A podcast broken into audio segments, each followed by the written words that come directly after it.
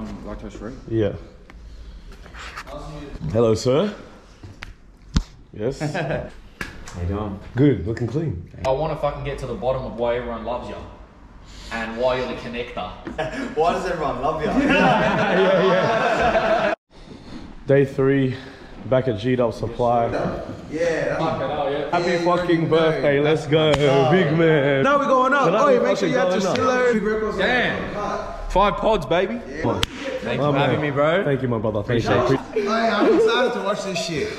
So day three in Sydney, You the boys were on? up. Um, and uh, yeah, we've, we've been working out of G'd Up Supply. Shout out the boys.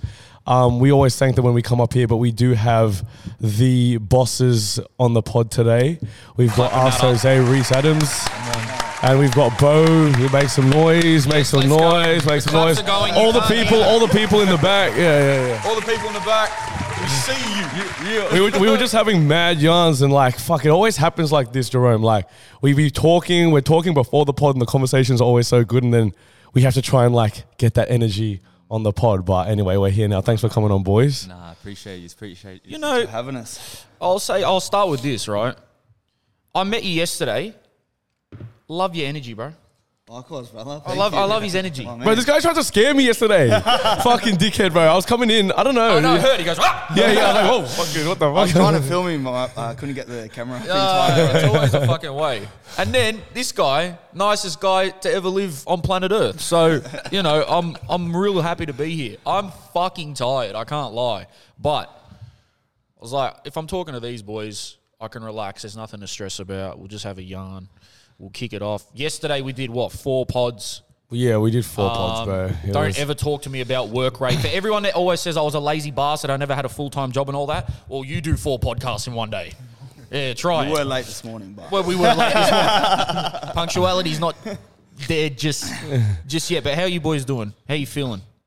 Yeah, I'm good, bro. Honestly, grateful that we out here, that we have the space that you know we can host you guys, come through and do your thing. You know, so 100% man no, Bro. we, pre- we appreciate it Speaking of this space, right? Fuck, it's beautiful. Like, guys, we- we'll show you obviously some some BTS with the GoPro and all that, but we're in Marrickville, G'd Up Supply headquarters, and how did this place even come about? Because, like, was it an old house or something? Like, give us a story of like what even how did this even come about? It's it's funny actually. Like e- even just how G'd Up Supply in, in, in its current form came about um, is, is pretty pretty funny in terms of mine and Reese- Reese's relationship with it. But in terms of finding the place, it was like in the middle of like the first lockdown in 2020. Um, Reese had only recently come on board with G'd Up Supply, and um, we were just like working out of my apartment and stuff, and working on the rooftop and.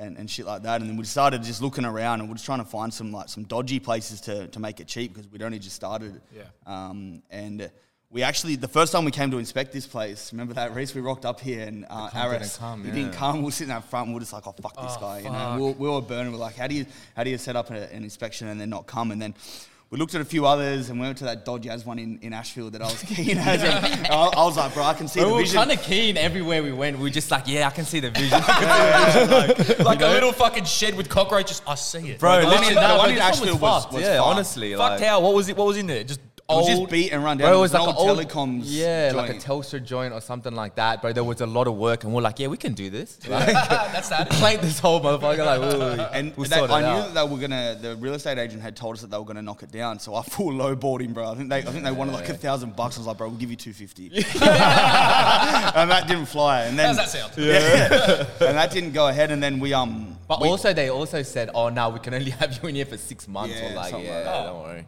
Um, so then we circled back here and I was like, fuck it, let's just go and see it again. And when I, I came to inspect it, Reese actually wasn't here.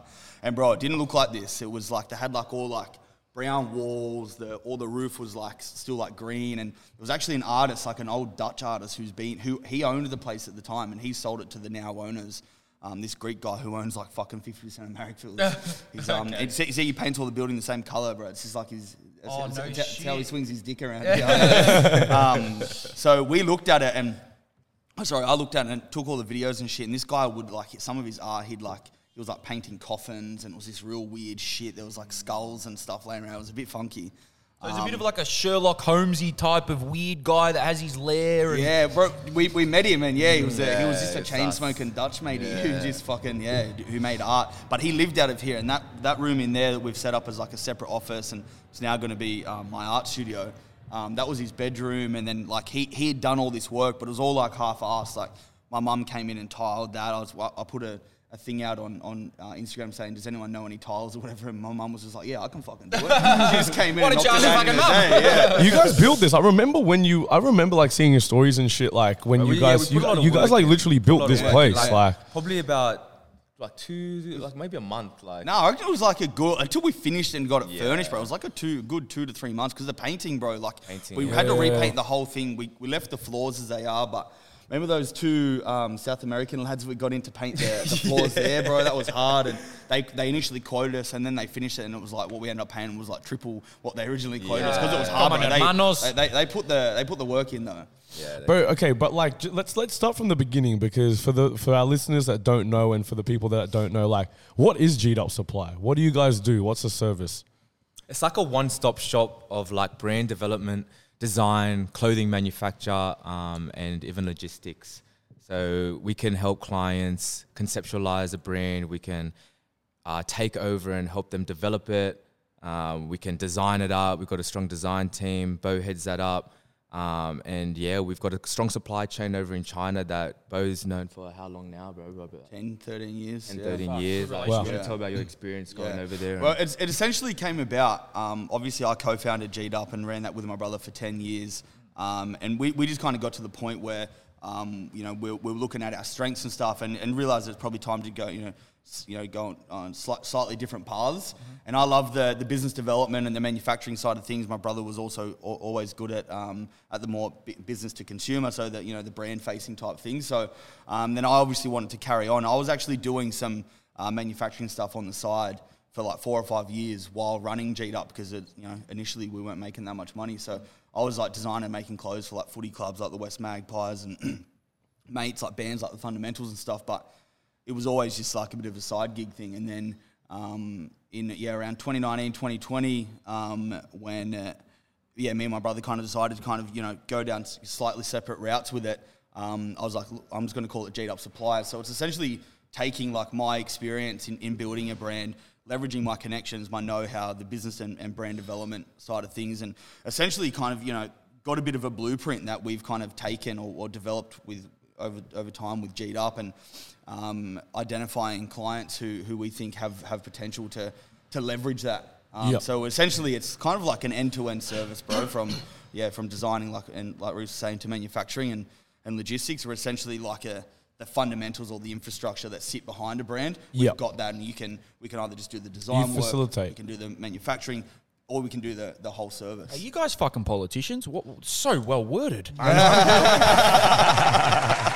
you asked him, and Reese is like, "Yeah." So basically, perfectly scripted. They do this. and you know what? I, I'm actually, um, I've been schooled because initially I thought, okay, yep, they're just a solid brand where if someone wants to come and um, use use them to put their brand out, that's what they do. But I didn't know you really did all the other stuff. Like you can help them properly build their brand and facilitate it. My dumbass was just thinking they come to you for the Manufacturing. the fabrics pretty Yeah, much. yeah, yeah, yeah. But the fact that you encompass all of the other things, why the fuck would you be going anywhere else to get your shit done?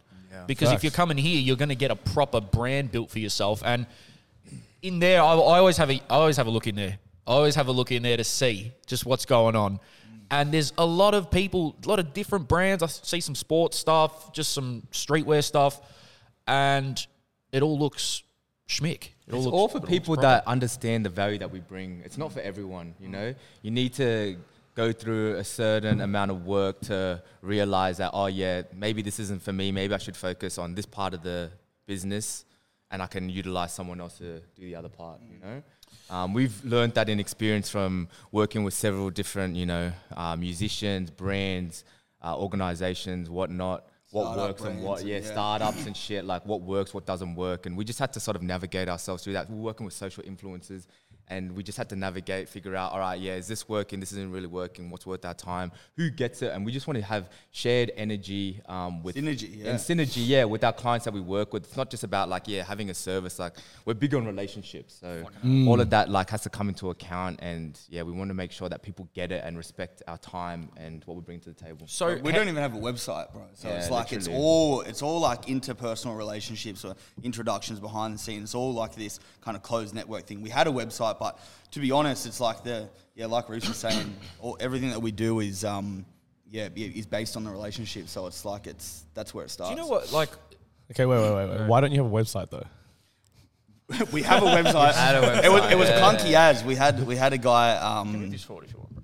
Leaning. we had a guy on uh, on Upwork try and fix it for us. So I designed it initially, and then it was a little bit clunky. And we had this guy from India try to fix it, and he actually just butchered it. So we ended up just sacking it because it's like we we're getting all these inquiries from people who I think thought they were ready to make some moves, and we're actually spending more time trying to reply to people whose interest was unsubstantiated. That's Yeah, right. Um, yeah, yeah, I- I And we were just kind of like, look, we, we started developing. We were getting super busy just with the people that were coming to us. So, to be honest, it's just fallen by the wayside. Like we're we're busy doing other You know shit. what? I think I think there's two things that I want to point out. The first thing is you not having a website for what you do doesn't alarm me that much because, like you just said, everything is built off relationships, um, personable interactions, and sometimes I think that people may think, "Oh yeah, I'll just go on the website, pick a blank, put my design on it, and fuck off." yeah. and it's more than that.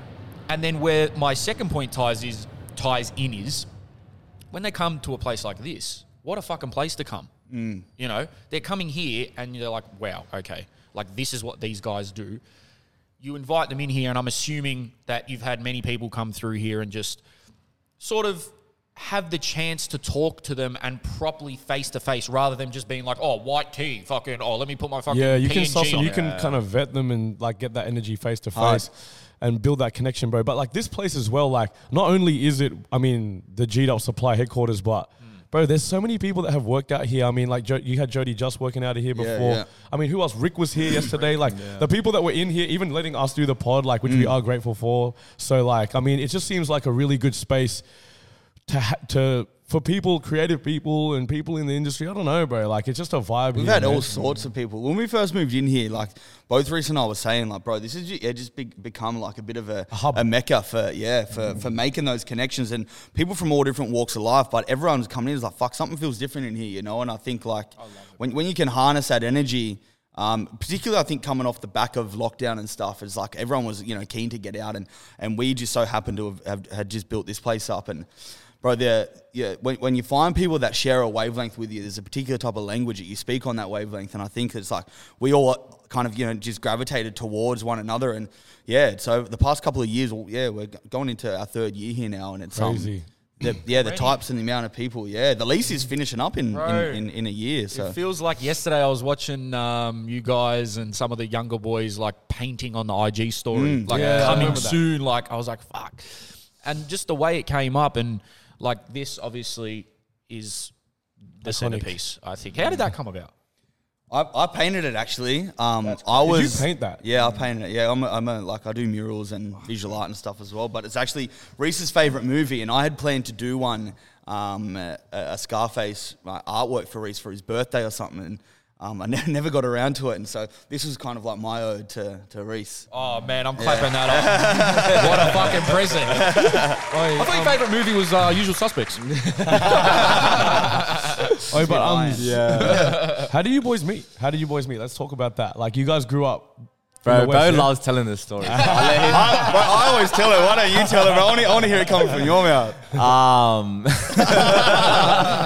bro, I so where we grew up, I grew up uh, in a place called Minchinbury out west, um, sort of near Mount Druitt, across the highway. Um, and I used to go to high school at a place called Emmaus. So that was in a like halfway between Minchinbury and Penrith, but a bit out. Um, so I like I bounced around. Like yeah, I went to went to school in Minchinbury, went did a bit of high school in Penrith, where Bo was from, uh, and then yeah, ended up doing high school in St Clair. So it's like that's like a sort of a triangle. I covered a lot of space, knew a lot of people, And um, I was dating this girl uh, in year eight, and you know that was the MySpace days. And What was your MySpace, MySpace. song? right, I had a couple. I had a couple. Um, and yeah, around that time, she like started showing a bit of disinterest, and I was like, "Fuck, "What's going on?" Anyway, she she's got she's dating. She starts seeing this guy um, while we were seeing each other. And I'm like, who's this fucking guy? I was like, twisted. I'm like, what the fuck is this? Is that, was that, that was my MySpace. I'm like, name, who's bro. twisted? Oh Is it with a Z? Nah. Uh, uh, and I was like, who is this guy? This fucking metro looking dude. the blonde fringe though, lot, bro. Yeah. Yeah, fully. She couldn't have gone like so left.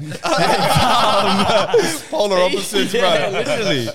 And uh, yeah, ended up being Bo. oh my god. And I was just like, urged fuck, his I'm girl gonna off him. fucking kill this guy. and bro, then I looked at his MySpace photo and I, was, I remember it so vividly. You were standing like in, in front of like baseball cages or something, and I was like, bro, this guy looks fucking mean as. And I, I, I didn't, I definitely didn't look mean, bro. I, I thought I was pretty mean, but I definitely wasn't. And so we had like this, and I was like, oh, bro, apparently th- this guy Reese from from Minchinbury wants to flog you, right? And you know, you're 14, 15 years old, bro. You know, it's like that. Everything back then you- seemed way bigger and than it really was. You it was know, it was, intense, it was, yeah. it was pretty trivial. Um, and then fast forward a couple of years, I played soccer with some lads in St Clair, so around. It wasn't even like it was like maybe a year later. Yeah, maybe a something, year or two years because I think I played there when I was like 15 or yeah, so maybe like yeah, like a year. Pro- yeah, probably a year and a bit later because Yeah. then we um yeah I became mates with some guys that I was playing soccer with around St Clair, um, and we went to went to a party. Um, with with Andy and, and someone is in, in his prelude or some shit. I get in the car and Reese is sitting in the back, and I'm like, bro, I think that's him. And, I'm like, and it turns out that it was, and and really the rest is history. We We became heaps good mates from that night, bro. And um, yeah, fuck, But it's here we always are. it's always the ones that you don't like at the start, but then you become like close friends Yeah, with. yeah, Yeah. it's crazy. No, I swear that happens a lot. Like, yeah, yeah. Yeah. yeah. And then I guess once you get over that, like you you weren't even talking to her at that point. Yeah, so it's just nah, like kind but- of like you know. Yeah, it's like, It was, it was some it was some proper MySpace, MySpace boyfriend 100%, girlfriend type yeah, shit. yeah, Fourteen yeah. year old like toddler. Yeah. shit. so shout out to her, bro. She brought us together. You know. You are the reason this building exists. Thank you very much. What What were you doing when you're in your teenage years? I mean, what was you know what was that era like for you? What were you obsessed with? Everyone's got obsessions and phases when they were in their teenage years. I'll start with you, Reese. What were you doing that was like, you know, giving you life? I guess. At a young I age? was on crud. You're on crud. I was on crud. I was like 15 years old. I had a fake ID and I was going clubbing every weekend. I got a fake ID and we, bro, we were literally going clubbing like 15, 16 years old. 15 I remember old, seeing yeah. photos of us and just like, bro, how on earth Did they let Well, us? bro, like we look honestly look like fucking children, bro. Fucking Reese, dumbass looked, Reese looked older than I did, bro, but I had the fringe and the little pretty boy metro shit going on, and like I looked young, young. Yeah, literally. But Reese was running the ball up in, in the clubs, bro. Yeah, in the clubs. like 15, 16. 15, 16 years old. Like it was crazy, but that was like my s- first taste of like culture. You know what I mean? Like, cause back then in this um in Sydney, it was crazy, bro. The cross was nuts. Like clubbing to. I remember the first time I went out there. Like I walked in at like 9 p.m. and like didn't leave until like I walked out and it was the sun was up, bro. People going for runs and shit. And It was that was different. like, that was like what, I was like, this is 2007 to It's like the Yeah, glory days. 2007, 2008, like. Like the glory days of the cross. Ministry yeah, of like- Sound, like like Australia, Sydney was actually like going crazy. They had like uh, good uh, local bands that were like international. Like I don't know if you guys knew about Modular Records. Yeah, I think like hear that's about Modular. Records. Yeah, it was familiar. like um, bands like Cut Copy, Van She Tech. Cut I know copy. Yeah, yeah. You know, used to be Cut Copy, FIFA like- and shit. Tame Impala were on mo- mo- Modular way. and shit. Like oh Wow. geez, like That indie alternative. yeah, it was indie alternative, like electro, Electro, type yeah. shit. Like Triple um, J's spec. crazy DJs too, man. Like really talented DJs. Bro, that's back when then. like TV rock and like uh, the um, the pop Flowing bellies. Potbelleez, yeah. Um, That, yeah, that was the yeah, yeah, yeah, That was my that was when it people. started going like yeah presets, bro. Presets. Presets, Presets, crazy, like yeah. so that was But like what we you grew know, up on. You like, know, f- like for the like the the recent history, like people are like Sydney's dead, like nightlife dead, but like they don't realize that it used to be popping. Like it was crazy. Like honestly, the Sydney used to energy in the air was just different. Like they even used to have this like free Sydney festival. Do you remember that? Yeah, yeah. In, I was, yeah. Yeah, Sydney Fest, wasn't it? Sydney It's- and it was Festival, all yeah. over the city, bro. They shut the city down. It was and over like we're New talking- Year's time, and what they Yeah. would do is they would have like the artists coming in from field day, um, Oh, and like around like that New Year's time, and they'll pay for play for free. Yeah. They'll shut the city down, bro. Stages everywhere and just playing for free. the fuck? Like Just you all can't on, even like, imagine main- that main right streets now. and shit. right? It's Like, happen now. yeah, never, never.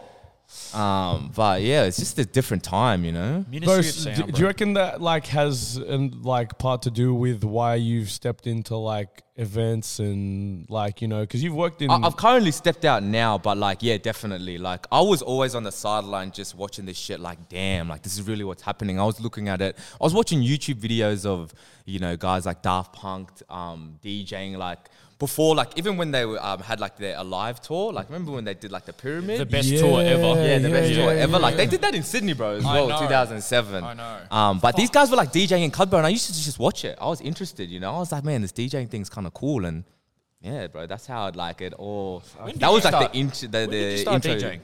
Like about 16, 17, What? like, but just learning. Like it was, it took a lot longer for me. I had no music experience. But what were you DJing at that? Like you weren't DJing. What were you DJing back then? Was it Ministry of Sound cuts? Like what were you doing? type shit? Like, Yeah. but we were a bit more ingrained by then. Like, Remember, was There like, was- remember like Bro, Toxic I've got a Avenger and photo, shit? like- It was all that, Yeah, all, like, heavier like- stuff. I've Yeah. got a photo, lad. Look at this. There's a photo of Reese, isn't yeah, like that's a whole nother even chapter of my life. Like, there's been like What, show me that? multiple. Look, have a look. That was sent to me by Jesse. Main Street. That was sent to me Street, by yeah, Jesse um, from Shivers. Yeah, yeah, 'Cause yeah. Because I told him he that I used was to run. Yeah, he used to run. Dope And he was, and I was He like, put yeah, us I'm, on. I'm, I I was like, you know, I'm, I'm working with Reese. You know, he's a good friend of mine. Blah blah. blah. He's like, bro, I know Reese. Man. We used to throw Yeah. parties and shit. Yeah, like, he used yeah. to fucking. I booked him for a few shows and shit. But Yeah. yeah, we'll put it up. But like, Yeah, it's- for sure. What, what about you, Bo? Like, uh, were you just running around with Reese at this stage, or are you more into? I'm assuming you were into art Yeah. and heavily. Yeah, I um Like, how did that come about? Yeah, bro. To be honest, it was like in gr- growing up. All both my brother, uh, me, my brother, and my sister have always been into art, but neither of our parents are. And uh, even in primary school and high school, we're always good at it, but never really identified as an artist or anything. But in um in year eleven and year twelve, I just started um. I kind of discovered Da Vinci somehow and his kind of anatomical sketches and shit, and fell in love with that. and what um, age? Sorry. Uh, when I was in like high school, in like year, I, That's- I, I don't know how. I think I, I think it was in art class. I'm not. Okay. I definitely wasn't some woke fucking sixteen year old. I was gonna that say, was looking like- into Da Vinci. Yeah, you were Quickly just to home, butt in, got- to butt in. Bo um, went to St Mary Senior in year 11 and 12, which was like a, a selected school. Like I didn't make it in. An art school was it? No, it wasn't art Nah, school. it's like just a, it's like a select. You got to sit an exam to get in there and Okay. stuff. So it's only year eleven and year twelve, and it's massive. There's like 500 kids in each year. You got to sit an exam and um and kind of you get all your grades and shit. So you, you have to get selected to go in Yeah. there. So Uh, in in what way is that like an artistic? no, no, no, specifically, or- artistic at all. It's, It's, it's like academically. academic. oh, Yeah. academic. Okay, Yeah, yeah.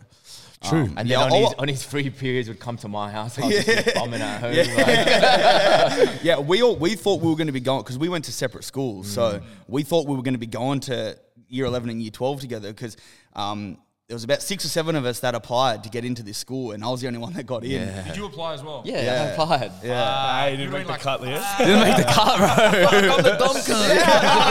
Straight out, I was like, oh, fucking hell. That's why I went down that fucking the rocky path. Let me go turn up. Let me um, turn up Let me just quick. turn the fuck up. But yeah, then um, just started to like try and copy Da Vinci style, and I was just started drawing with like a ballpoint pen, and realized like fuck yeah, I'm pretty good at this, and was doing like hyper realistic portraiture type shit, and did really well in in HSC and that. But now, to be honest, art back then wasn't like a, a big part of my life. I was yeah, like around that age, bro. I was yeah, just it was pretty much just recent night, just running around like we, we were pretty rogue, bro. We do like probably shouldn't say this, but we were doing we were doing petty runs. Like we, I had, I had a little XL, bro, and we we'd go to the servo in Minchinbury, bro. That amount of times, I'd sit there waiting in the car. We go and steal other people's number plates and shit, put them on, bro, and I pull them and go, Reese, bro, fill the fucking car up. We need to get into the city or whatever. Reese would go and fill it up and just like, ah, gap it out of there. we were we were pretty rogue at that 16, 17 kind of age.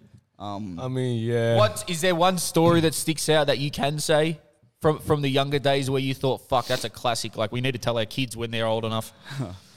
Just remember, we can we can I we don't can, know. cut, I don't know. we can cut this shit out if it's flagrant. I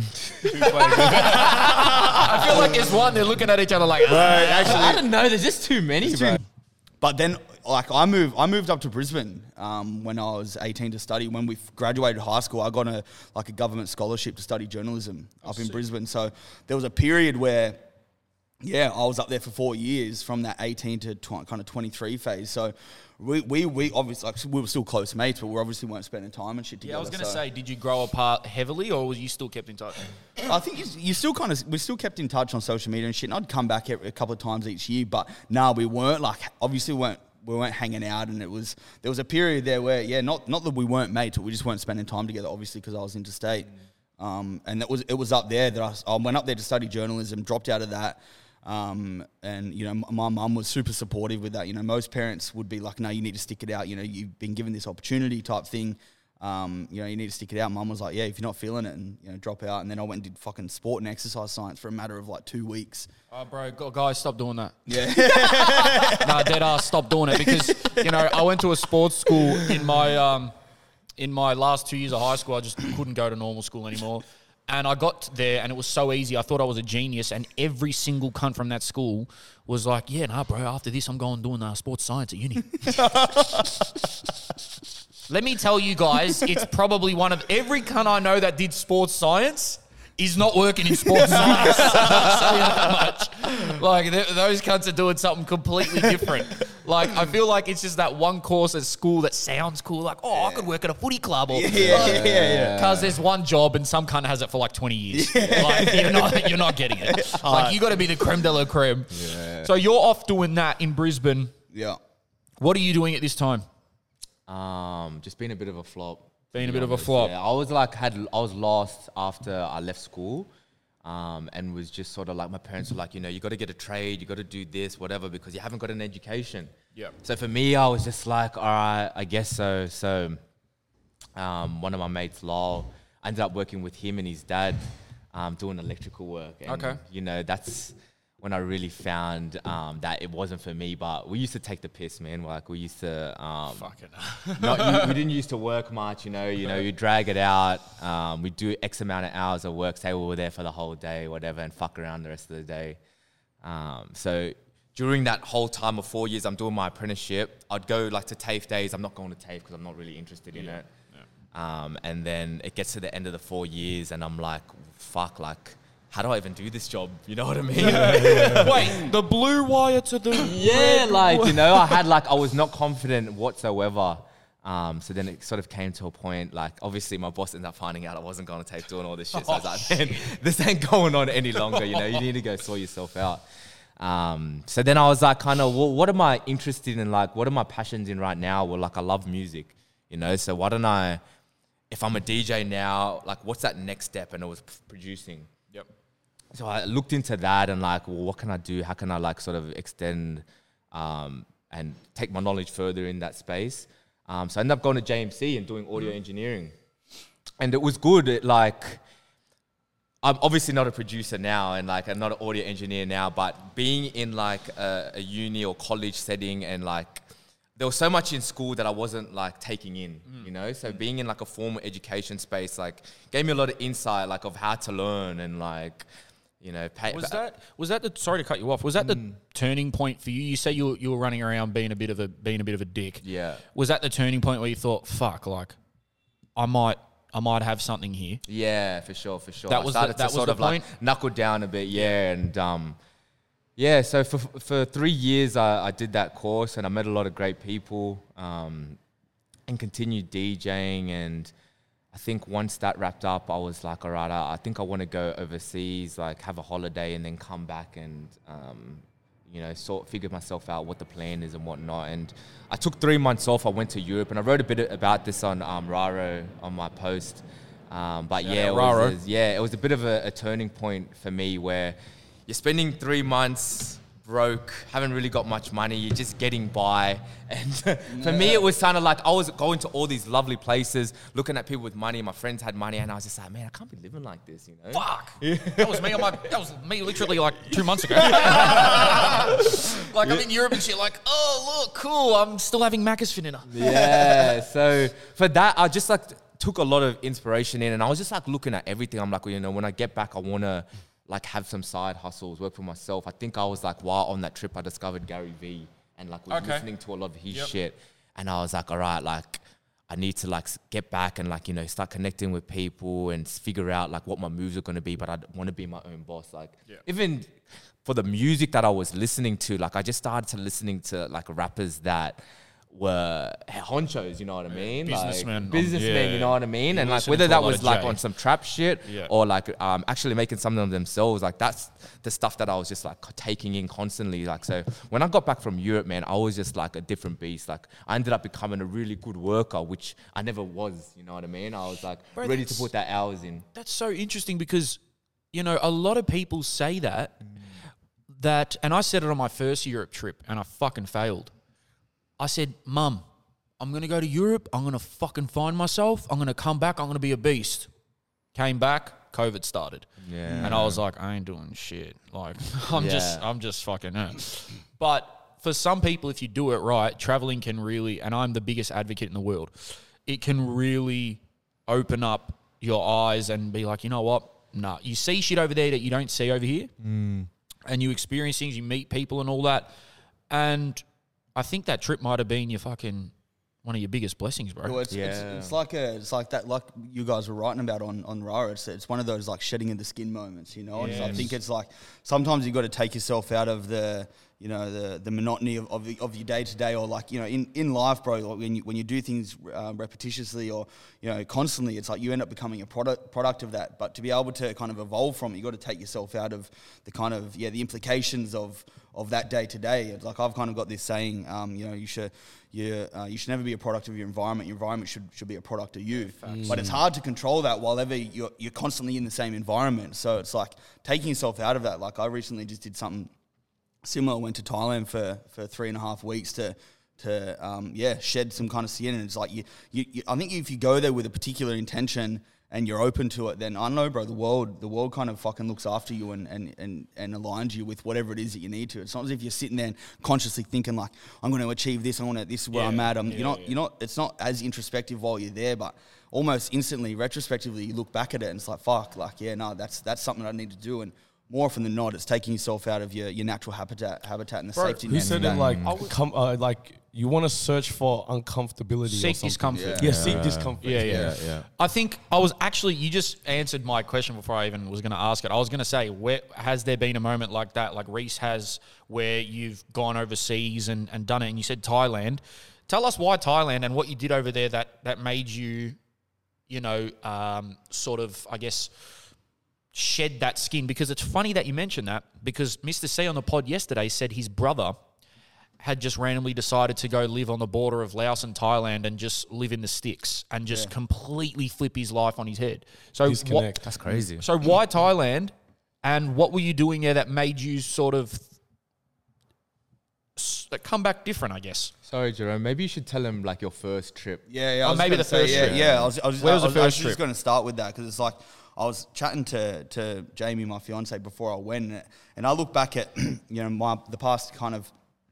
I'll say 15 years as an adult, but you know I'm only 31. But I look at going to Brisbane, right, and, and kind of you know mm-hmm. coming coming from Western Sydney, you know, a, pla- a, a smaller place where you know everyone, you know everyone, you're kind of known by everyone. You've got the safety net of your family and everything. I went to Brisbane to study, where I knew absolutely no one, had no friends. The cousin that I'd lived with, that I was moving up there to live with, I'd only met twice. Um, so I went and did that, and I, I think from a very young age, I, I learned to be to be super self aware. When I went up there, I was kind of like, you know, when, uh, you know, as, as a teenager, fifteen to seventeen years old, I was, you know, just kind of going out, starting fights, and just kind of it was that was typical of of, teen, of teenage boys out in Penrith, you know, and but you know, and I kind of I, I realized at the age of like 17, 18 that you know that wasn't I was looking at him like, fucky, why are you doing this shit? But it was kind of like, you know, I was still continuing to do it. So when I went up to Brisbane, I, I looked at that as like a, a bit of a clean slate. And I'm, I'm not acting as, as if I was like the biggest fuckwit in the world, but I was, I realized that some of my behaviors wasn't like, actually, you, well, you, spent a, you, was, you were the person I was spending all my time with. Yeah. you, was- you were rubbing off of me. Um, but no, I went up there and, you know, I was kind of like, you know, yeah, you've got an opportunity to kind of, you know, be your own person type thing. And went up there and, um, I just found myself doing the same shit, going to going to parties and kind of calling someone out for someone or starting a fight. And it wasn't like going out picking fights. It was just like someone did this to, to that person, I'd go in to defend them because that's what we'd be. that's what we'd be like down in out, out in Penrith and stuff. And I learnt quickly. I'm like, fuck, you know, you've got an opportunity here to, to grow and evolve, but you're not allowing yourself to. So that made me become yeah super introspective and self aware. And and then I kind of went through a bit of a, a, self development and growth phase, and then moved back down to Sydney, and we opened our first store with the brand and stuff, and then ran that for three or four years, and also then just got to another point where I was like, "Fuck, I feel like I just need to kind of go." And I actually went and did um, a six week uh, trip in China on my own, um, just in like Just straight China for just six weeks. straight China. Yeah, I spent a week in Straight China. yeah, but you know, that, Full that's, China. Bro, that's a Full that's a pretty typical reaction because people are fucking China. I think it, it gets a bad rap for you know for a lot of good reasons. Um, but um, it's also a fucking stunning country. I actually the, the reason why I had the idea to go there wasn't just because we manufacture our stuff over there. I, I spent the first week um, meeting our manufacturers and stuff for the first time. But I'd watched a documentary on um, on uh, I don't know Netflix or something about um, southern China and like all the jungles like up the top of like Burma and stuff there. And China's so fucking big, man. It's so expansive and it's got beautiful national parks and like jungles and shit. And it's crazy. Some of the rivers there, it's like it's crazy that doesn't get. You know the, the lights Yeah, never really those shone on mountains that, like you is know? what there's like one in- tower the rock. Yes. There's Zhangjiajie Mountains. Yes. Bro, like, in in the clouds. um, those ones. uh, avatars. The, the opening scene of inspired. Avatar was based off, off Yep. those it mountains. looks yeah. nuts, bro. Like just looking at those last week, that's crazy Yeah. that you mentioned it. Yep. yeah, yeah. Um, so yeah, and kind of similarly went over there and just I, I've, I've always kind of had this like innate gut instinct of like knowing what I need to do when I need to do it type thing, and it wasn't like it wasn't uh, any particular occurrence or whatever that I was like, and I wasn't I don't think I was in search of anything particular. I was just like nah, like I feel like I need to go, and and you go, and it's kind of just yeah follow follow your nose a little bit with it, and I think that, and I'm I'm looking back now and when I just went to Thailand, there's five years in between each of those things occurring in my life, and it's crazy. And it's like I'm looking at looking at that as maybe like a bit of a cycle or a bit of a, a bit of a placeholder of like, all right, cool. It's like I'm looking at these kind of you know the, these growth spurts, these emo- mental, emotional, and spiritual growth spurts or whatever. When you're going through it, you don't feel like you're doing that, but when you go when you take yourself out of your your environment, you look back at it and it's like retrospectively, like fuck, all right, this is where I've been to, this is what I've learned, and um, going to yeah. So so to answer your question, going to Thailand was um I actually bro just put on put on a bunch of weight over over COVID like 12 13 kilos and I've I've, I've always been like a stocky guy and stuff but um got fucking fat pretty much got fat me and me and my missus were just eating treats and drinking wine and shit on the lounge lounge heap so. I I actually went over there to go um to a to a like a training camp like this Muay Thai kind of fitness Oh, kind of center bro, my and- friend's done that. Oh, Yeah. Which one did you go to? Uh, it's called FitKoh on Koh Samui. It's like a hybrid one. It's not hard out Muay Thai. They do have like the Muay Thai gym there, but then they do like HIIT classes and everything. They cook your meals for you and shit. It was actually fucking really incredible. Was it hard doing doing the training every day, or were you not going in like? I was going hard. You going bro. Yeah, I lost. I lost like six kilos in three weeks, three and a bit weeks. fuck. Um, and we're training like, um, my my.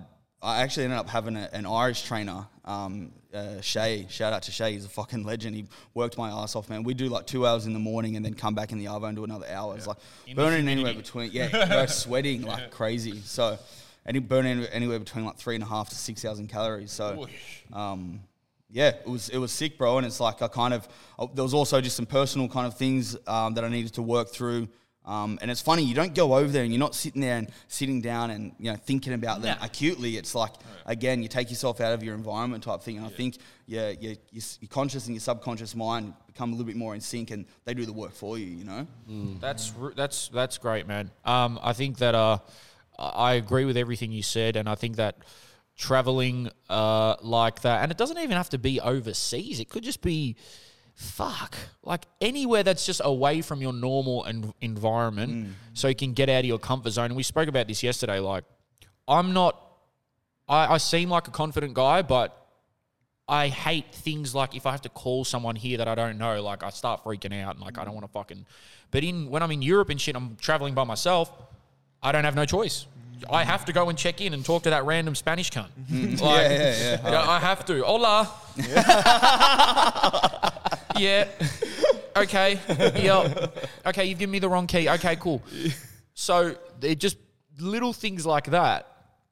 Fuck, I'm, I'm stressing over a Spanish fucking desk guy, and this guy's doing three weeks of Muay Thai. There's, there's a bit of a difference. Yeah, I'll, I'll actually give there's a, there's a little gem that I can give give lesson, listeners here. Um, there's a TED talk by this travel writer called Pico Iyer, and I, I suggest to everyone that they go and watch this. It's um, he talks about the art of going nowhere and being still. So it's like I think you know when we've got the idea of traveling and we've got a destination in mind, I think we can can you know often kind of preconceive what we're going to get out of it, what we're going to get, what we're going to put into it, type thing. And sometimes it's like the, he talks about the art of going nowhere and being still. So and he uses this analogy of like. Um, picture like picture this is a massive screen and we're all like up here close to it, right? And when you when you when you're sitting directly in front of, in front of something, um, it's pixelated and you can't see the whole picture, Yes. right? Yep. Take ten steps back and all of a sudden it, it fucking becomes a lot clearer, right? And so sometimes you've kind of got to got to go nowhere and sit still, which is to and, and take a few steps back to like fuck that's that's what this means, you know? And it's like well, this this is what this is what's actually happening here because while ever we're a product and you know we- we're in the, the in the immediacy of a, of a given situation and shit, it's like you're governed by what's going on. You- to, to, to st- take a few steps back and so like little shit like like even like it, it sounds trivial, but you going if you've got you know a bit of a complex or a nervous about speaking to people or whatever, all those little occurrences where you're doing it outside of your comfort zone, that you're you're rewiring re- rewiring your brain to, to to become better at that, and it's all habit forming. So you know, Yeah. so doing it over in, in Spain or you know a, a key getting lost or having to introduce yourself or whatever, th- those are little challenges that that you are taking yourself out of your natural environment from. You're kind of going there, and it's like. So remind yourself when you are in those places, bro, to sit still and actually like consciously think about that shit and be like, you "Fuck, you don't- know what? It's it's actually important." when you're doing it, like you said, you don't. There's sometimes where like I won't, I'll, I'll look back and I'll be like, I need to tell myself like, bro, you fucking did that shit. Mm. Like, because a lot of the times you just sort of do it and then it's whatever. Like, like I always sorry to bring it up again, Den One's listeners. But I've only ever had one girlfriend. Did I mention to you guys that I had a Colombian girlfriend? Um, and I fucking just, when I was 21, like I just, I'd saved up my little pizza shop money and just fucking lived with her family for a month. And everyone's like, Are you fucking mental? You've never met these people. And I was like, I guess I'm about to meet them. and they couldn't speak a word of English, the parents. I was like, Damn, this is going to be. Italian? be. No, Colombian. right. But in Atlanta. So I was just like, Fuck. But see, like, it's weird because, you know, after everything you said, like, about your personality, you're afraid, but, like, you've done shit that a lot of people wouldn't do, though. I know that's yeah, why it's Atlanta, weird. bro. Tell, tell, You you, went you to- tell us about Atlanta. That sounds. We actually have never got into this. So Let's go, bro. Time to shine. Well, basically, uh, yeah, I uh, when I was younger, I never really, I was extremely closed off. I remember on my 18th birthday, um, like all my family, my friends are like, "Let's fucking go out." I was like, "Nah, nah, nah, I'm scared. I'm not doing that." Like the the most I will do is go to the casino, and I'll bet 50 bucks, and that's it, and I'm going home. And I used to walk around and people were saying, um, like, "Oh, what are you? That that's alcohol. That's poison. What are you drinking that for?" And I used to be very closed off, very closed minded. Bro, this guy, bro, this guy was the guy at the house party, like in, when you're in, in high school, wearing the fucking blazer cuz. You know those You guys cunts? mates in high No, school? no, no, no. no, but like, He would have, we would have hated each other. bro, you know those weirdo cunts, bro, that Yeah. like thought they were fresh, like coming to the fucking house party in a blazer, looking schmick. It's like With what a are you weird doing, like cunt? JJ's t-shirt on. Yeah, underneath. yeah, exactly. Uh, politics was my poison of choice. uh, I don't know if they're still around, but um, yeah. So I was very closed off, and then i- in turn, I think I only went to three parties in my whole high school life. Wow. Um, so I was very closed off, and obviously, I was like, oh, "Fuck, all my mates are getting with fucking birds, and I'm not, I'm not doing shit." And then they had all sort of had their party years, eighteen to twenty one, and I and I still had, was like, you know, very. Uh, I wasn't seasoned in that sense, and then um, Twitter, good old Twitter, comes along. Meet her on Twitter uh, during the 2014 World Cup, and then um, she invited me to a group chat because like I was like a music nerd. She's like, "Oh, there's a bunch of music heads in here.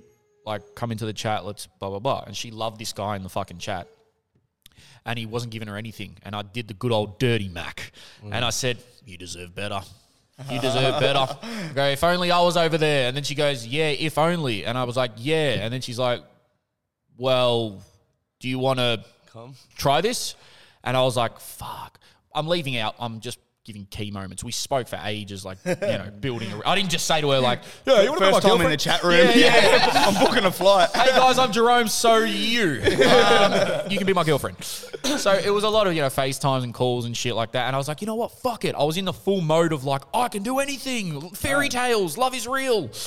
And then so, you know, there was a few little bumps and all that. She was undocumented, which was a real, s- like a real stressful situation. What does Obviously, mean? pardon? What do you mean? Across the border, lad.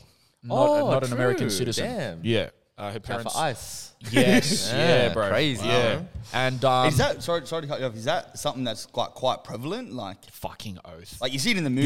You'll be you know, and I surprised. don't mean to be fucking. no, no, no. It's Yeah. a thing. It's a thing. And wow. Yeah. you know, it's so it- easy, bro. Like in America, like it's just across the fucking like it's it's easier than you think. It's not like Australia where you have to fucking catch a boat or a It's plane harder or to some shit. maintain. We're Like, the only island continent. Eh? literally, bro. But like over there, it's so close. it's just harder to maintain, though. Like once you get Yeah, over there, it's yeah. like you get a speeding fine, you're fucked. Yeah. You get in trouble with the law, you're fucked.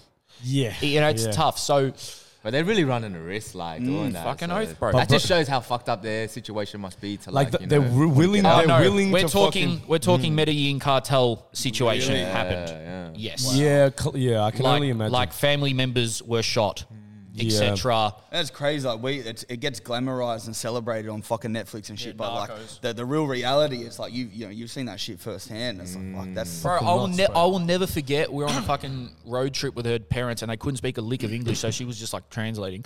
And I actually said to them, I was like, "So what was it like? You know, how, why'd you come to America? Blah blah blah." It was around September 11 as well, so stressful time. And yeah, basically, she said, "Look, in Colombia, my dad was driving for some people, and then shit went haywire. My uncle passed away, got killed, and blah blah blah. And she's like, it just was, it was too messy. Like we had to go to the United States, mm. and I was like, fuck. Like, yeah, like you said, you see it glamorized and shit, all that narcos, whatever, blah blah blah. But yeah, it's a real thing. So that was a sticky situation, and then she was applying for colleges. She's a genius. She got a fucking scholarship to Harvard. Wow. Like she's a proper, proper smart kid. And then I was like, you know what? Fuck it. Like I'm gonna save up and I'm gonna come over in your summer and I'm gonna spend a month with you. And she's like, Yep, my parents are actually cool if you stay at the house. Wow. And I was like, fuck, okay. Like And how old were you at this point? I was 21, right? Mind you, like not many people are doing that. Yeah, bro, oh, yeah, that's nah, big, nah, man. it's Like, not I, was. I was, I was talking about you know it being big going to going to Brisbane. You know, it's like, bro, that's That's scary, Yeah, like- that's, that's enormous, bro. I'm gonna out myself here. I was a fucking virgin. I hadn't been on a date. None of that shit. So what made you like? What what was it? It was just these girls bad. It was just look. She's, she's very good. looking. She's good looking, and I was like, "Wow, okay, you're good looking. I'm probably not going to bag someone of this caliber in Australia." Um, you know, sh her family loves their soccer. She loves the same music as I do. I was like, "It's a perfect fit." Oh my god, she's mm. smart. Whatever. Like, oh my god, how can this go wrong? And then, yeah, saved up. Went over there and fucking got off the plane, and I saw like a cutout of Kanye West's head, like on a stick. And I go, that's fucking got to be her. Like, that's be her. And she's waiting there, and it was sort of that like weird rom com moment where we just like I started smiling and then like ran to each other. oh, that's but mad, then bro. bang, her parents are right behind her. Didn't you have a was like- stiffy? Yeah, I did. I did. I did. I was. I was. Yeah. Her dad. Bro, this reminds me of American Pie a little bit. Yeah, that, that's Nadio name, bro. dude. Her dad's like to her in Spanish later, like, does your boyfriend have like a fucking like something's going on in the pants down there? I was, I must have been a bit too excited. I was like, shit, I've never really seen the nastiest fat. So, um, yeah. So then I went there and look, spent a month in her house in Atlanta. Atlanta's fucking wild. Um, you know, had crazy experiences there. I saw Drake. Uh, like surprisingly, that was like a highlight, and we spent every second of every day with each other. And obviously, we had some some fucking some arguments, right? But that's what happens when you're fucking up each other's ass constantly, twenty four seven. Like it's not like she went to work and I was chilling at home. Like every day we did something. So it was just like the craziest month of my life. Um, so much happened. Summer in Atlanta, like 2016, everything's going crazy. Like music, uh, just social media, everything's just Damn, like a blur. 2016. Wow. That's a fire time to be in Atlanta. One hundred percent, bro. That is a fire time to be in The Atlanta. best Dirty time. Sprite 2 just come out. Bro. Like, 21 Savage just dropped the, uh, the album with Metro. Like Gucci Mane just got home. I went to his homecoming concert. Damn. Drake was there. Future was there. Like it was the best time in music. Views had just come Yeah, out. Like I was yeah, just yeah, like, this is yeah. the fucking best summer what a ever. time to be alive when it just dropped. Yeah, Like, it was that era, and I was like, yeah, Uzi was. Everyone was going crazy, and I was like, this is like the best era to be in Atlanta. And you know, Mm. she was sort of well known and shit. I was a bit insecure, right? I always fucking tell people she was friends with Ruby Rose. Oh. And I was just like, fuck, I, I don't like. Before Ruby Rose was Ruby yeah, Rose. yeah, And there, there's been rappers in her DMs and all that, and I was super insecure about that. I can't lie. I was like, fuck, I don't know how I'm gonna fucking deal with this shit, mate. Like, How did you deal with that shit? I was very just like, please don't entertain them. She's like, I'm not. They're Please just- don't break my heart. yeah, I'm, like, I'm not. blah, blah, blah. And then um, I came back obviously on a bit of a high because I was like, wow. And I'll never forget, I wrote this massive Instagram post like to everyone that doubted me. you know, you can do this. If you're out there and you love someone on the other side of the world, it's possible. I just made you realize that it's possible and blah, blah, blah. And I'm on such a high, rah, rah, rah. And then she goes to college. And obviously, going to college is like the biggest fucking thing in Americans' life. Mm. Like, it's so big. They make such a fucking big deal out of it. It's corny. And obviously, she's moving to Boston from Atlanta, and all this stuff's happening. And and it was just a bit too much for her. And she was going to parties Thursday, Friday, Saturday, Sunday. Guys were fucking obviously trying to crack onto her, blah, blah, blah. I'm sitting at home like, fuck, can't even FaceTime you anymore. She's like, I'm busy, rah, rah. And then, like, two months later, or three months later, after I got back from America, she just broke down to me on the phone one day. She's like, can't do it anymore. She's like, I need someone in person. And she goes, You're focused too much on me. And at that time, bro, from from the ages of 18 to 25, I was the most lost cunt on planet Earth. Mm. Like starting this pod was the biggest blessing. Fuck, I hate saying this. Meeting this cunt was a blessing. right? But before that, I was so lost, bro. My mum and I used to argue all the time. I was like, what are you doing with your life? What are you doing? What are you doing? We give you everything. I'm fucking so privileged, bro. I get given everything. And my mum's like, get given everything and still fucking nothing. like, you know. And I was just like, fuck, I don't know. I, I don't like it. to Yeah, laugh, no, no, bro, it's funny. It's funny. I'm a fucking, I was a loser. Um, so that was like, I was really down in the dumps, bro. Like, it was fucked. I was like, bad. And it was the first thing I'd ever experienced like that, you know? First heartbreak, Yeah, like, first heartbreak, first fucking, and you know, And that first one's tough, bro. bro. And it's different because, like, you know, it's like once it's done, it's done. I'm not seeing her Yeah, again. Like, I'm not seeing. I don't have a chance to go over and talk things through. Like, fuck, Yeah. you know. And she had already moved on nice and quick. So yeah, that happened, and then uh, to loop back around to what you were saying, um, those years I was just fucking completely lost, bro. Like doing little odd jobs here and there just to have a little bit of cash for myself, but nothing crazy. My friends were all doing well, and I'm looking thinking, fuck, like I can see why now she probably, you know, because she always had this thing like, I don't want, we talk about family and everything. We had to. It was a long distance relationship. She's like, I don't want my kids to like have a plastic surgeon as a mother and a, a dad that works in a fucking pizza shop. I was like, damn, is that how you look at it? I was like, we grew up different though.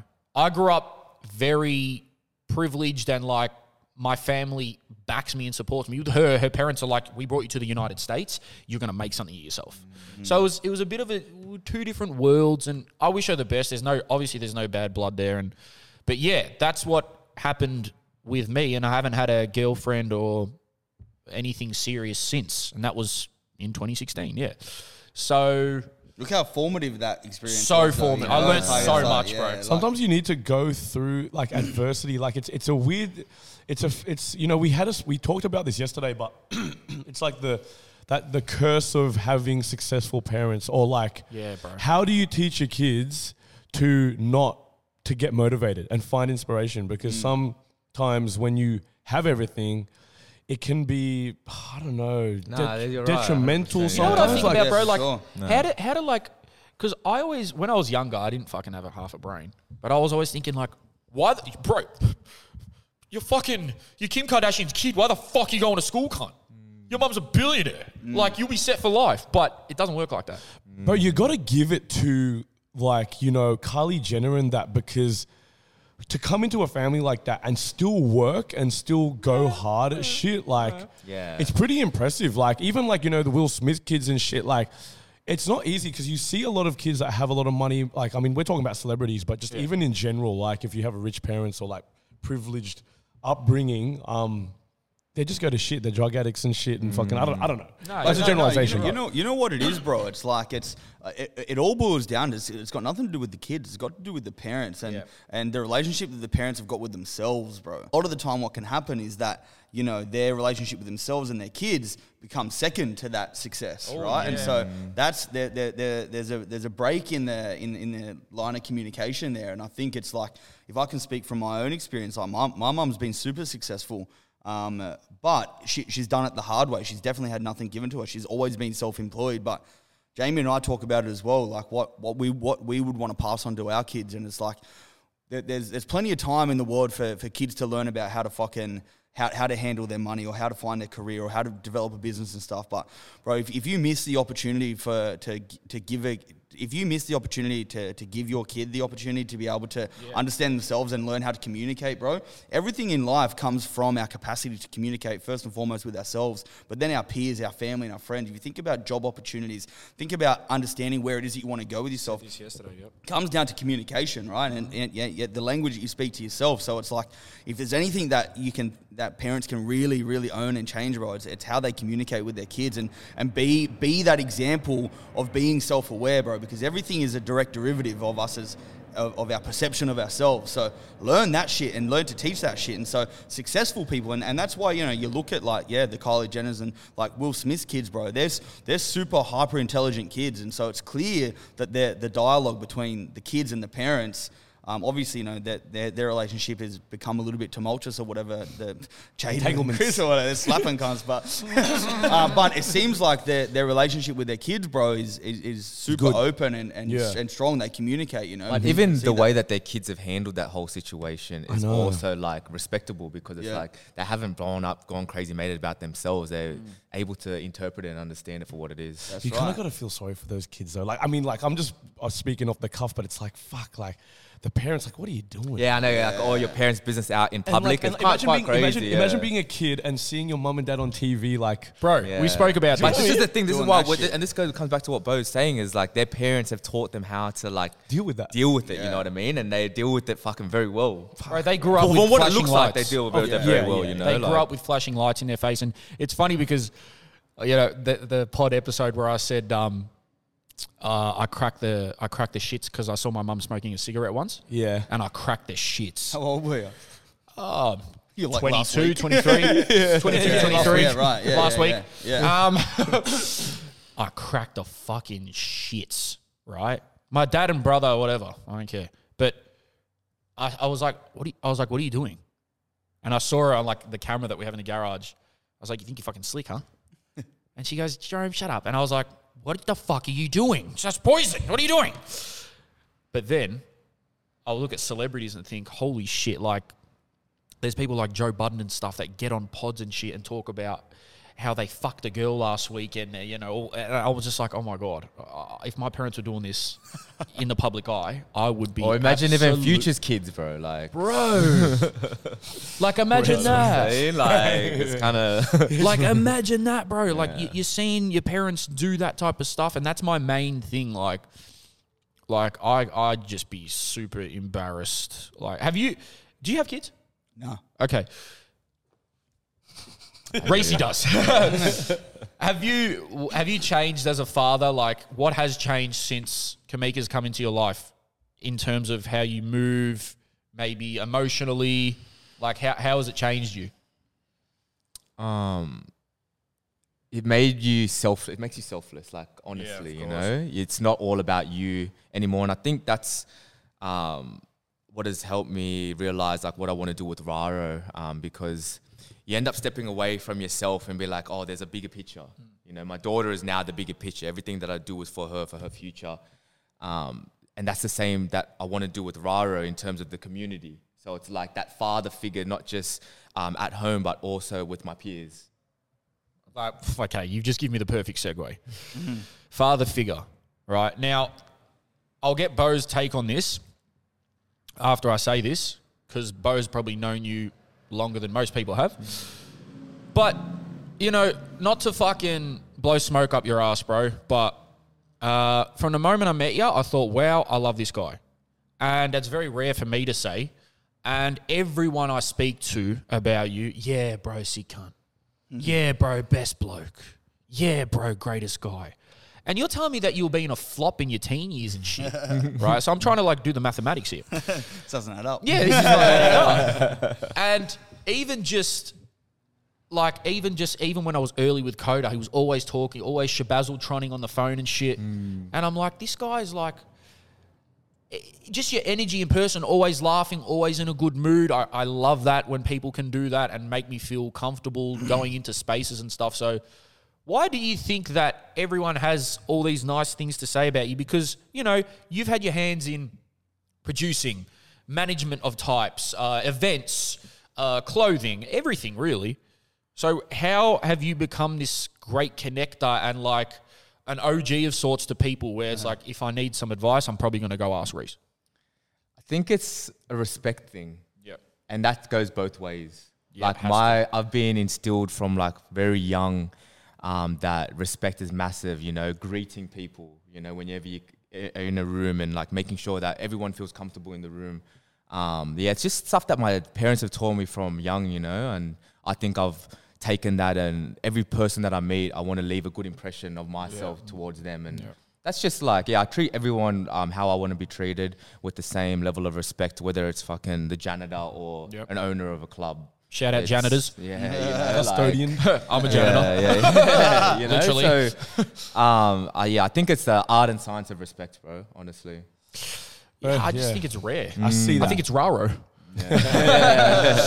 uh, Bo, speak on speak on your relationship with Reese, and then you know you guys seem to be a fucking dream team, and I'm sure there's you know little nothing's perfect, but speak on Reese about you know sort of yeah your take on what we've just spoken about, really. Bro, to be honest, like yeah, like nothing is perfect, and fuck, what even is perfect? But in, in terms of our relationship as as as mates, um, and now as business partners, bro, it, it pretty much is. I think we've found the perfect dynamic, and I think we've both had different. Uh, experiences, but we, you know we're, both leaders in our own right, and and Re- Reese in particular, you look at like you know the roles that he's played in, in, in different circles, like you know with the with the with the Saudi team, with the when he had Main Street, like he always just assumes that, and I think it's yeah, I think you know after hearing, or not even hearing, seeing what you know his progression from a, from a young uh, uh, you know teenager into, into the, a young man and now a father, it's like I think similar to, to what I was saying before. It's like learning about yourself young, and then you and then you kind of develop innate leadership skills. And, and Reese has just kind of you know exemplified that in, in everything he does. He always just falls into that kind of leadership role. And I think yeah, I think obviously it starts with respect, but he um I know he, he's just got that kind of innate ability to to to put the first first step forward, you know, and just kind of have, have have the bravery and the balls to do it. And then you know you, you set a particular pace, and, and then people kind of just end up turning to you with things because it's like more often than not you're the person to kind of put your hand up and, and, and take a bit of charge, you know, and that takes balls. That's, I mean, you've worded it perfectly. You guys are politicians, as I said. Like Dan Andrews needs to be watching this, but um, yeah, it's. I'm not. I I really have a lot of flaws as a person, and I and I'm aware of them. And one of them is being quick to judge, and um, I guess like meeting someone and just being like, oh yeah, whatever. But f- bro, from the second I met you, it's like you commanded my respect, but you did it in the nicest way possible. It's like I'll mm. always look at Reese like, no, like that's that's Reese. That's a fucking a pinnacle of a bloke. And one mm. thing I always love about you, bro, is you always present yourself well. You're always fucking fresh. Ah, you need to stop now. except, except for yesterday where Except we for didn't yesterday. Except for yesterday, where I was like, what the fuck's going on here? Y'all, y'all will see in the BTS. Don't put that shit up. Nah, it's all right. Catch You, me you, ha- you have a bit of a, you have a bit of a brain freeze, bro. When he comes into the office without without the fresh haircut, my brain's fucks up, seizing up, bro. I'm like, Where's so- Reese? what's his glitch, bro? What's his glitch in the system? I'll be like, bro, I'm gonna get a haircut. He's like, please do. and not because he needs, bro. The motherfucker's always looking pretty, but when, it's, when he's yeah, looking like yeah. he is now, it's it's, it's, it's much, right, e- it's right, much all right, easier chill to out, chill out, focus. chill out. All right, you should have that. Oh no, but like, You um, let, let, let's talk about Saudi for a bit because that's the reason why we even know you. Like, that's the how we've connected here, and um, you know, we've thrown parties together in the past, and you know, Saudi Systems, for those who don't know, was probably one of the most influential. I'm not going to even say a party; it was a movement. Um, it was pushing Australian culture forward, especially when it comes to the rap scene, Afro beats. Um, fundamental in bringing that kind of music into Australia and um, promoting it, and um, you know, clothing incorporated into that. Bo, I'm sure that you were sort of involved in some of that too. So, talk to us about Saudi Systems, um, how it came about, and uh, yeah, I mean, Um, yeah, so it was founded on the basis that there was nothing happening in Sydney.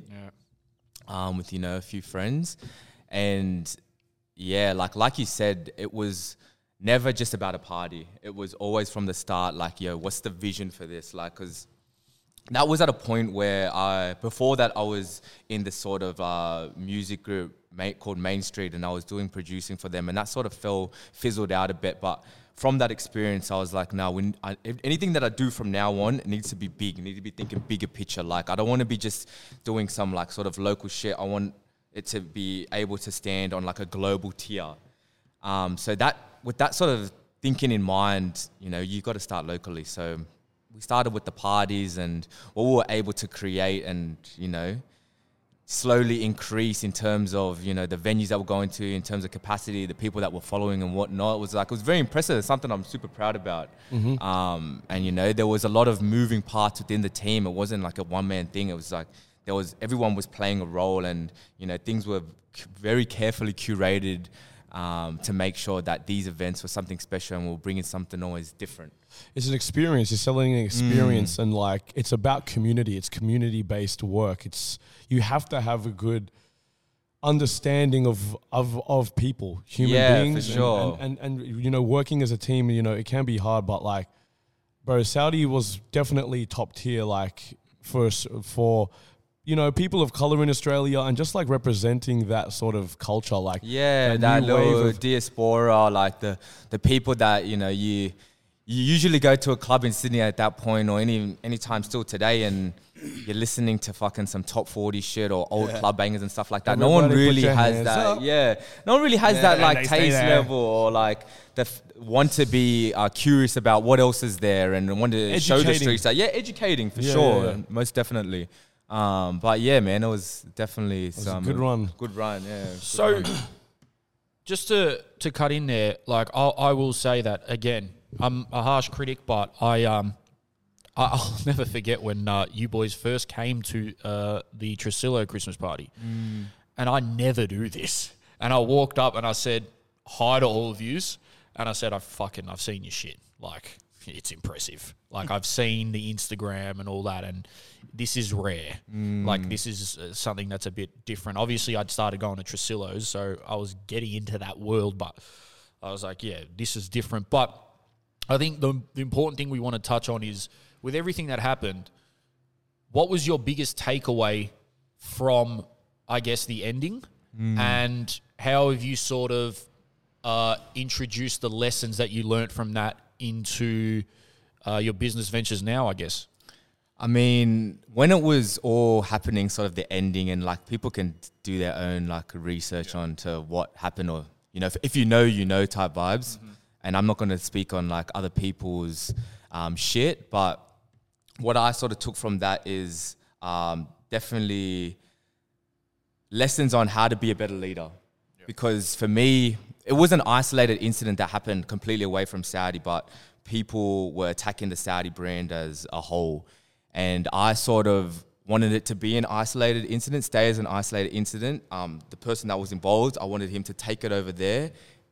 He was out, and I wanted him to go deal with it over there. But I didn't really show the support that I should have and now retrospectively i can own that you know um, and like you know moving uh, like yeah to move forward if i could go back i would definitely have been uh, more supportive and had a better plan in to deal dealing with it um, but yeah bro when shit's just happening and people are labeling you this and that as a group it's emotions are heightened like Yeah. on one hand you're angry at the people that are like coming to say this shit about you you're angry at your um, partner for not being able to like own it and you know move over there and deal with it and like you're angry with it with yourself Yeah.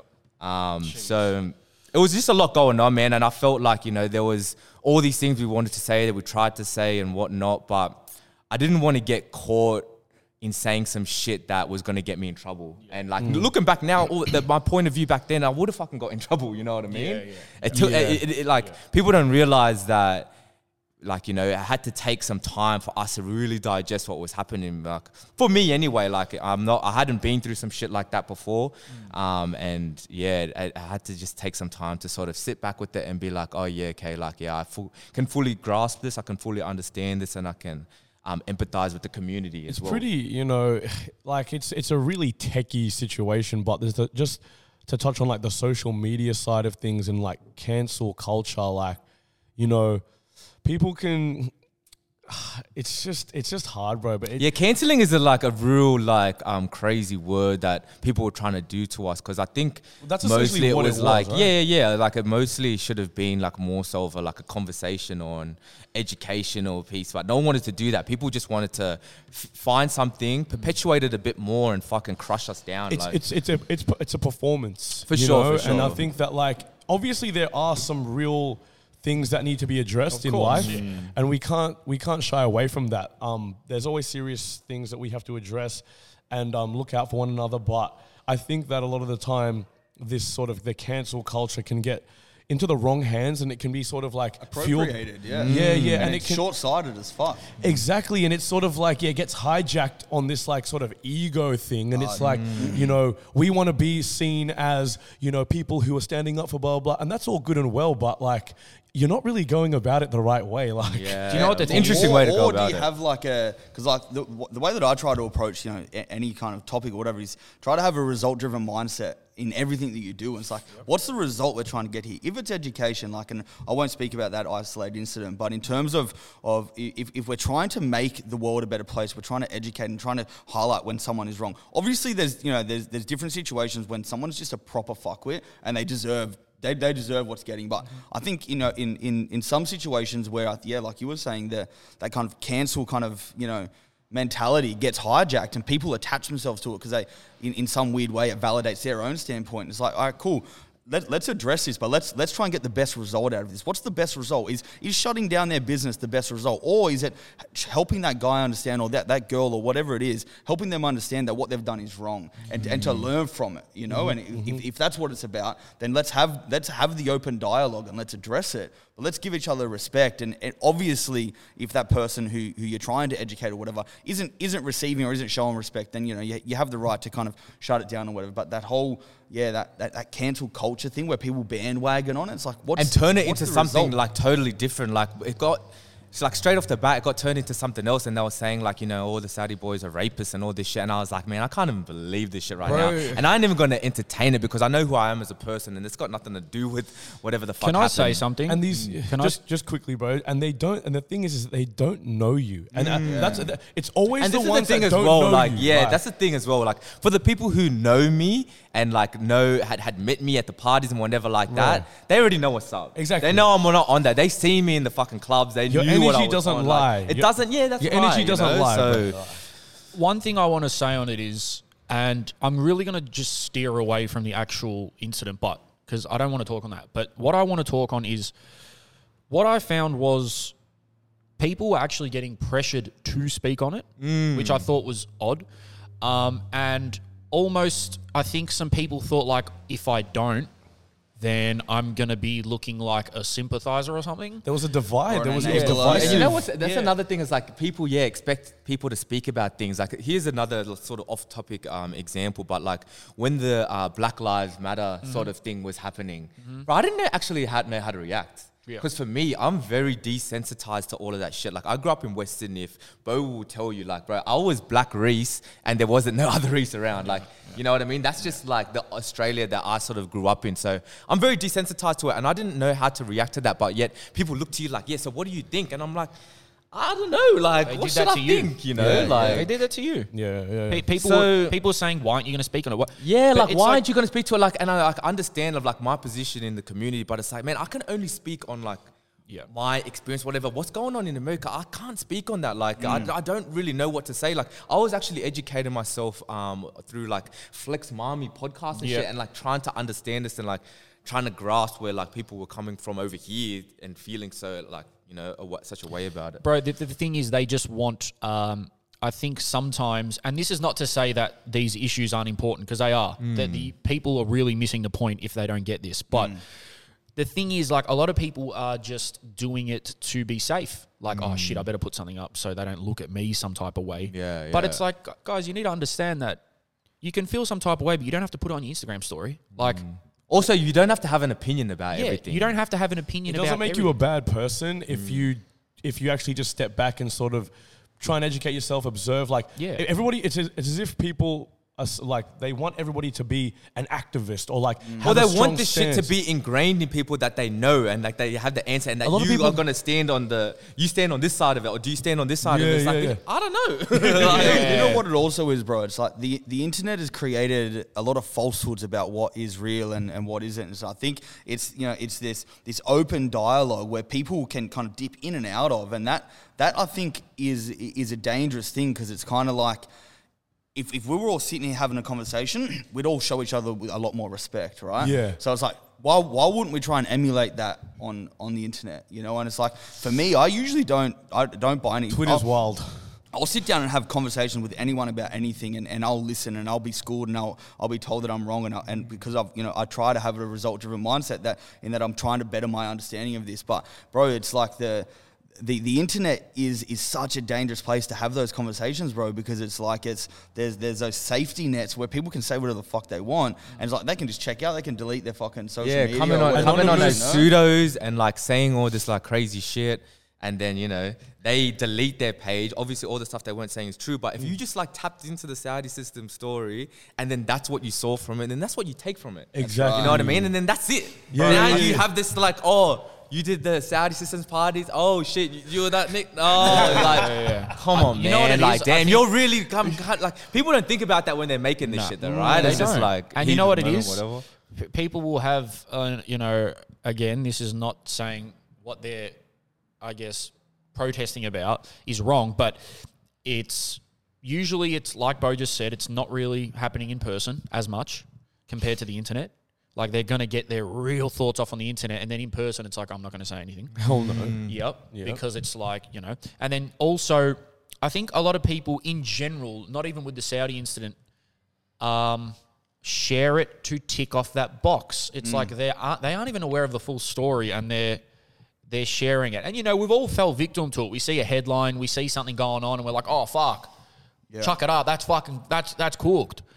But really, if you read into it and you see what's going on, it's like there's most of the time there's another side to the story mm. that doesn't get to be told because there's one side that fits the political agenda at the specific time, or it could be any agenda really, mm. and that's what we're gonna roll with. This and is it's like media tactics and shit Yes. too, but that's now falling into the general public and And you know what, bro? I, I don't think I don't think sharing uh, y- y- an idea or an opinion on something is that damaging. I, I agree that sometimes you know it, it means that you know things that, like you said, there, there are two sides to it, and it's sharing and giving your opinion. But I think it's when you start attacking other people. That's where it becomes really dangerous because it's like well, if if you're coming for if, if you're going to attack someone and tell them that tell them directly that they're wrong and, and say hurtful things. And you need you need you best believe that you that you really understand both oh, sides. If you're just sharing something and I think it I think that's a you know I, I, don't, I don't think any of us are sitting here saying that's a negative thing. If you're sharing something if you've seen it and you're resharing and, and you're kind of you know trying to bring light to it or whatever but it's when that people take it that next step and start going at people and attacking people that I think that's where it's like But That's also, not like, what about like if you know, with or even all that shit that was going on, like no one actually even reached out to us Yeah. and tried to like say some And shit. mates like, of yours, yeah, yeah, like and like, mates yeah, of ours as well, like come and attacking the business. Like they didn't think like, oh shit, like you know, this has happened. I'm gonna call Reese and I'm gonna see like you know what's up and say this, whatever, blah blah blah. Yeah. But they're gonna go in their story and then jump on this bandwagon and like mm. carry on the shit. It's like, man, like my girl's pregnant right now. I ain't even fucking trying to deal with this shit. Bro, it's, it's it's crazy to see and like just to have that different perspective because yeah, as Jerome said, like we've all we've all sort of been there on the other side. It's like you see some headlines about a celebrity and you're like, oh yeah, fuck that, like fuck Yeah, that guy yeah, or yeah. fuck her, like what yeah the and that's fuck, what like, I a was talking about then But, I wasn't trying to talk about this Yeah, yeah, yeah, yeah, yeah, yeah, yeah, yeah. But like you know, like seeing the seeing But like, if someone is accessible, which we all were, like, we weren't fucking like, Yeah. there wasn't nothing. There was like definitely we were at the parties, whatever, we were within the community. It's a different Exactly. total story. I'm sure it's- Reese Reese was didn't all say hit my. PR agent. Yeah, Like, Yeah, but like, you it, was all, like- it was all direct community. Like everybody that Mm. Pretty much said something, had literally had direct access to you. It wasn't been to the You're not, you're not like- fucking Donald Trump, bro, or like where it's just like you're this Yeah, huge figure where like sure. we can't access you. We don't know how to like figure this out. Yeah, yeah. You know, like you're literally in the community, like, Yeah. and it's just the way that people went about it. Like it's so strange to see that like everybody's just jumping on it. Yeah, fuck it, like. But like Instagram pages were made, bro. Yeah. have you, like crazy. Have you have you ever had to deal with something where your character got attacked? Um, Character assassination. That's character what it is, yeah? assassination in terms of where you really had to like defend yourself and be like, no. Um, bro, funnily enough, bro, that shit happens in my dreams. I think I think I've got some deeper subconscious kind of. Really? Yeah, yeah. Actually, like I've that it's happened. Yeah, like. Um, a couple of times in my dreams where I feel like uh, where I've kind of like a, a social group or whatever is yeah is like everyone's kind of ganging up and it's never really happened in my life. I had one incident with a with a close mate of mine um, that, that I, I, I don't want to tap into too much, but we, were- we were best mates, lived together for a long time, and then out of nowhere, um, kind of just dropped contact and haven't really had that much of an explanation. So I've, I've yeah, I've, I've spent a while kind of looking at myself and trying to think like what the fuck it is that I could have done that monumentally wrong. Um, I think there was a lot of moving parts with that, and I, I kind of just settled on you know on what will be will be. Um, and you know, when, I think when you know yourself type thing, and I think that's uh, tapping back into what I was saying before. That dialogue that you have with yourself and how you communicate with yourself is like that's your that, that that's your playbook, you know. And I think if if you're honest with yourself about that, then anything else that that happens around you, it's like you always need to reflect back to and it's how you perceive and understand it based on on yeah that understanding of yourself. So it's like if you're if you're really honest with yourself, and you know we, we all make mistakes and we all do fucked up shit sometimes.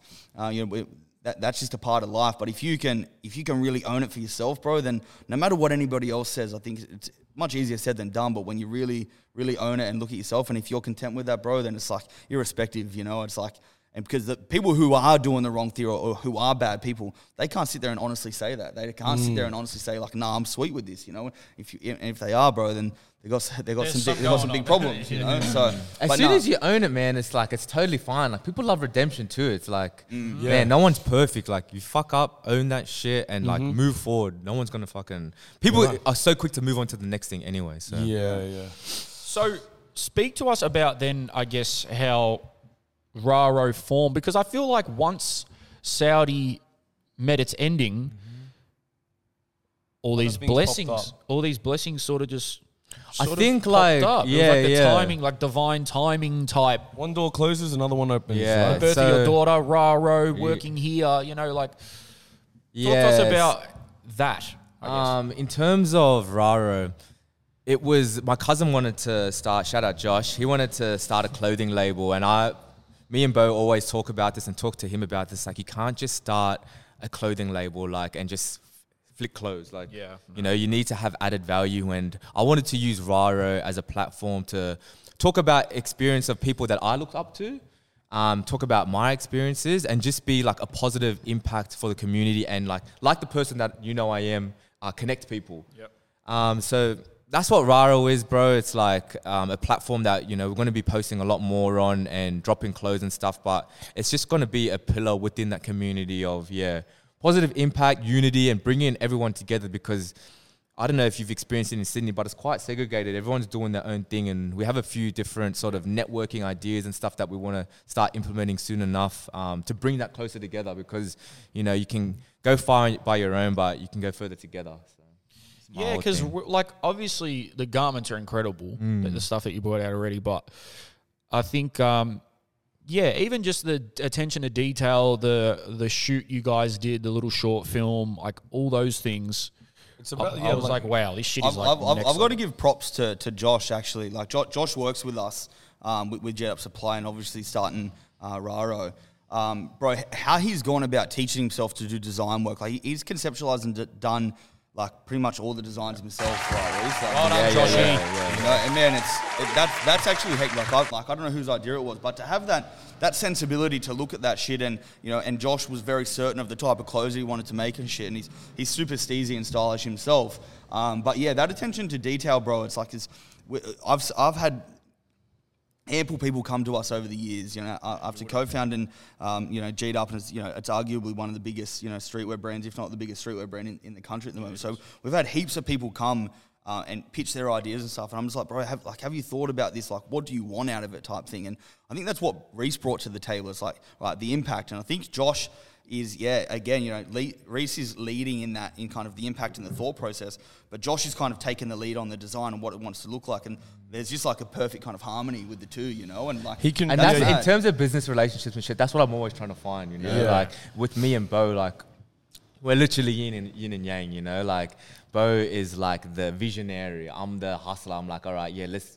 This is how we're gonna get it done, type thing. Mm. You know. I think that's me. You I can- think that's yeah. pretty much me and you. Yeah, yeah, yeah, low key. But like on just on like what you guys were saying, you know, with the vision and the branding, like you can facilitate Josh's dreams and stuff, and you just know how to sort of put it into a format where we can understand it, and we there's a there's a plan to get there, and also. You know, just going on about what like um, Bo was saying. You know, we sp- we were at G'd up, like you know, and spoke spoke to your brother yesterday, and like he said something that stuck with me about that brand and just understanding what you want to get out of the brand in terms of your community and speaking to the people that want to, you know, your customers. Like, it's so important. And he said, you know, he just knew that. He just knew how to. What, what did he say, bro? He said he knew his. It was, it was the- their the- language, He knew their language, and he knew that it was like spe- it was it was a badge of honor. He, did, he the G'd up logo is like a badge of honor to his customers, to your customers, mm. and you guys founding that together. Like, I mean, it's it's big props, bro. It's big mm-hmm. props. It literally is the biggest streetwear label in Australia, and You know, like, you know what I need to say as well? Like, fucking kudos to Josh because I would have folded. Like, you're working with two people, right? One who's co founded the biggest streetwear brand in Australia and now is running a place like this. And then you're working with Reese, who's seen it all and done it all. And he's just a young, hungry kid, and he's come like, "Yeah, I want to start a clothing brand." And instantly, you've said, or both of you have probably said, "Cuz you can't just fucking come with some bullshit." Yeah. like Yeah. you know, you know, you need Like to. honestly, bro, Josh is a hustler. Like Yeah, he's Yeah. thought he's about it, bro. at he's at uni. He's studying.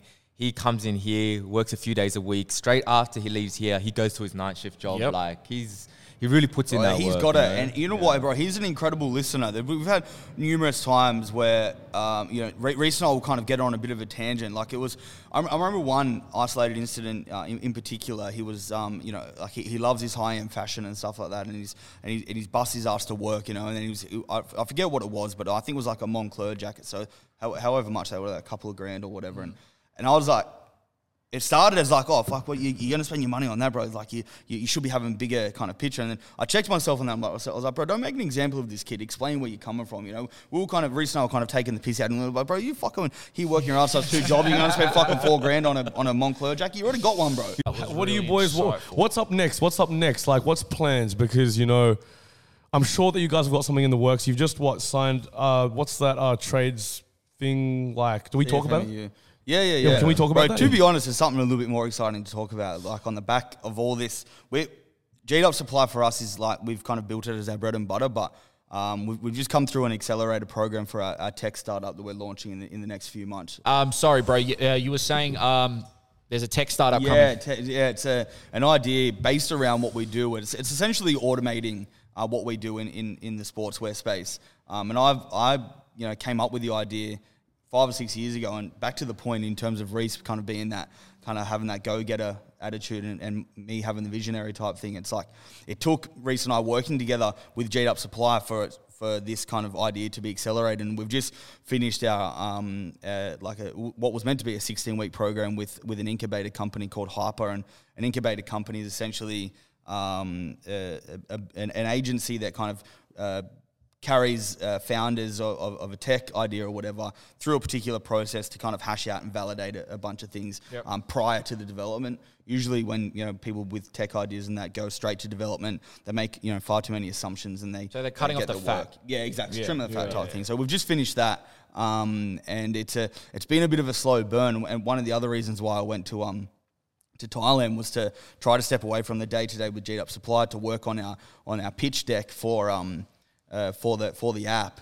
Um, it, it actually turned out that while I was over there, we had a big uh, big opportunity with a client that, that we've been working on for like 18 months. So the majority of the, the first week or two was there working on that. So I actually didn't end up working on what I was meant to work on over there. But That's always the um, that's um that's that's what's that's what's coming next. We we wholeheartedly believe that it's going to um it, it's going to completely disrupt uh, the industry that we're in, uh, in in the sportswear industry, and we think it'll um yeah be a massive Fuck game yeah, changer. bro. Clapping that up. Wait, what's the name of what's the name of this app?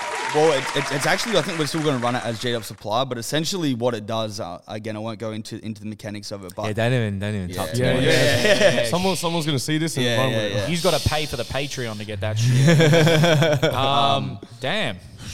Moves. yeah, it's been about five years in, in the making, and Wow. we've just we've just got the first quotes about uh, for the for the development and stuff. So, um, which it, which was a lot cheaper than we thought it was going to be. It's, well, the development of the sounds app is- expensive. it sounds like fuck. It sounds expensive. But that's that's crazy, man. That's I think I think that we can wrap it. I think we've been going for an hour and a half. What, what, what's what, what, what, an what's hour wrong with it? forty, pretty much. Boys, it was a pleasure to have you on. And again, Yeah, thank you so much for letting us use this space. Much love. Um, and maybe we'll get you on in the future. Recap, see where we're at in a couple of years. But Yeah, when we're tech giants, we'll come back. Yeah, back. exactly. Yeah, tech, yeah, yeah. tech talk. see the office then. See the office Yeah, then. yeah, Pay Yeah, hundred percent. Fuck it. Bro, these cunts will be holograms. Like, then we'll invoice you. I can't make it, but I'll send my hologram. He'll be there. But uh, Dem Ones, thank you very much. Sydney. And again, boys, thank you for letting us use the space. Like- Eternally grateful. Like, comment, subscribe. Let's get it.